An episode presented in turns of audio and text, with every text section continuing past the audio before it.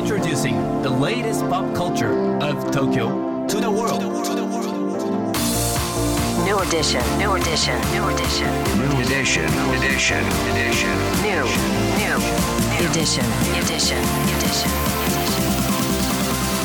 New edition. J-WAVE グランドマーキー高野真也ですセレイナアンですさあここからはこれからの時代を切り開くオルタナティブなカルチャーメディアニューとグランドマーキーによるコラボコーナーニューエディション。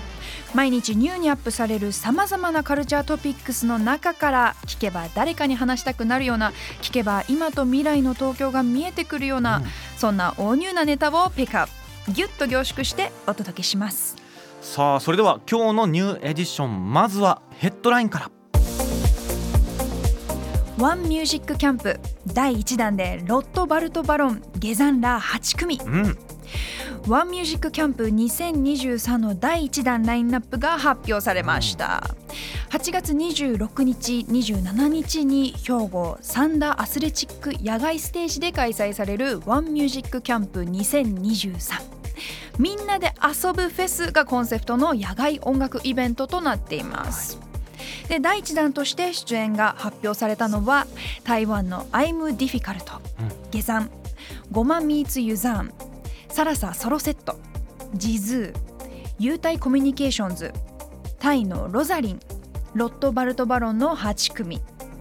ローチ系独占先行販売チケットは今日のお昼12時から販売開始しています、うん。詳しくは公式サイトをチェックしてみてください。こちらみんなで遊ぶフェスっていうねコンセプトがめちゃくちゃいいですよね。ウェブサイトあごめんなさい。いいですか？ウェブサイトとかねチェックしてみると音楽とキャンプの魔法にかかるって言葉が書いてあって、うんうん。あのね本当に大人も子供ももう自然の中で音楽を楽しめるフェスということでねとても気持ちよさそうですラインナップもね最高です。はい。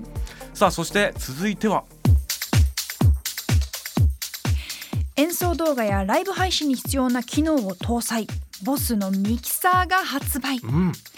ローランド株式会社がボスブランドのオーディオミキオーディオストリーミングミキサーギグキャスター8とギグキャスター5を4月29日に発売しました、ギグキャスターシリーズはライブストリーミングや演奏動画をはじめとする配信用コンテンツ制作のために開発されたオーディオストリーミングミキサーなんですよ、ボスエフェクトプロセッサーの GT1000 由来のアンプとエフェクトさらに VE シリーズ由来のボーカルエフェクトを搭載しているほか、うん。ギターやベースを直接接続できるんですね。めっちゃいい。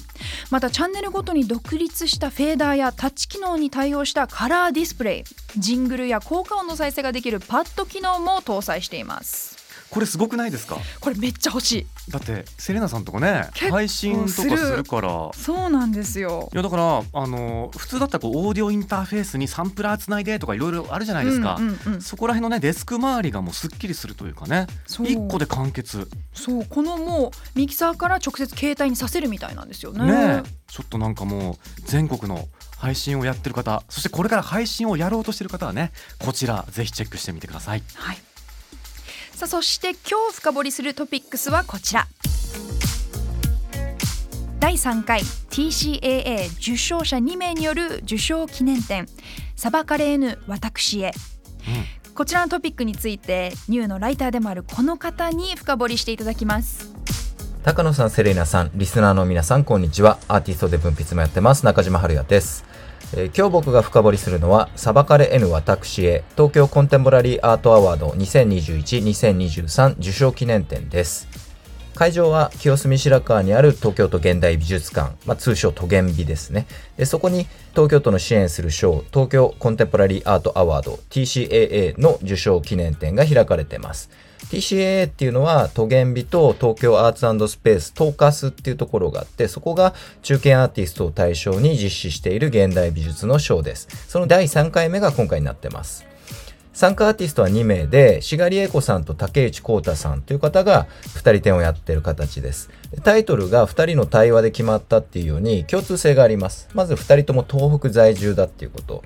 志賀さんは宮城を拠点にしていて、実際に311で被災しました。で竹内さんは震災後福島に移住でもともと福島第一原発で作業員として廃炉作業に従事しながらライブカメラを指差し続ける指差し作業員というパフォーマンスでも話題になりました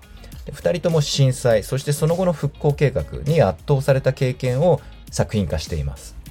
で、志賀さんの作品はインスタレーション2点で構成されてるんですが、どちらも被災地における復興の現実を再現したインスタレーションになってる。で、重機が重なり、フレコンバッグが散乱し、巨大な防潮堤ができてる。で、それはいわば、まあ僕の言葉で言えば、復興の瓦礫なんですね。で、写真映像物質を使って、復興の瓦礫を積み上げてるわけです。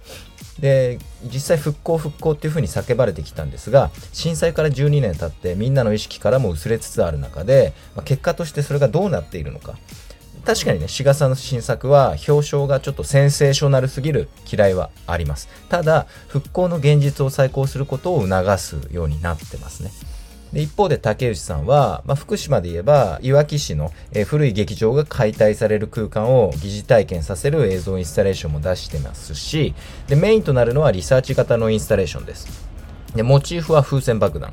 風船爆弾っていうのは第二次大戦末期に日本軍がアメリカに使ったちっちゃい気球みたいな風船に焼夷弾をぶら下げた兵器なんですね。で9300発くらいを放ってそのうち数百発がアメリカに着弾したと。でその着地弾について徹底的にリサーチして追跡してます。で風船爆弾っていうのが、まあ、当てずっぽうのやけくそ兵器であることが象徴するように、えっ、と、竹内さんの入念なリサーチ見てるとですね、戦争っていうものが持つある種の愚かしい執念みたいなものが浮かび上がってくるような気がしますね。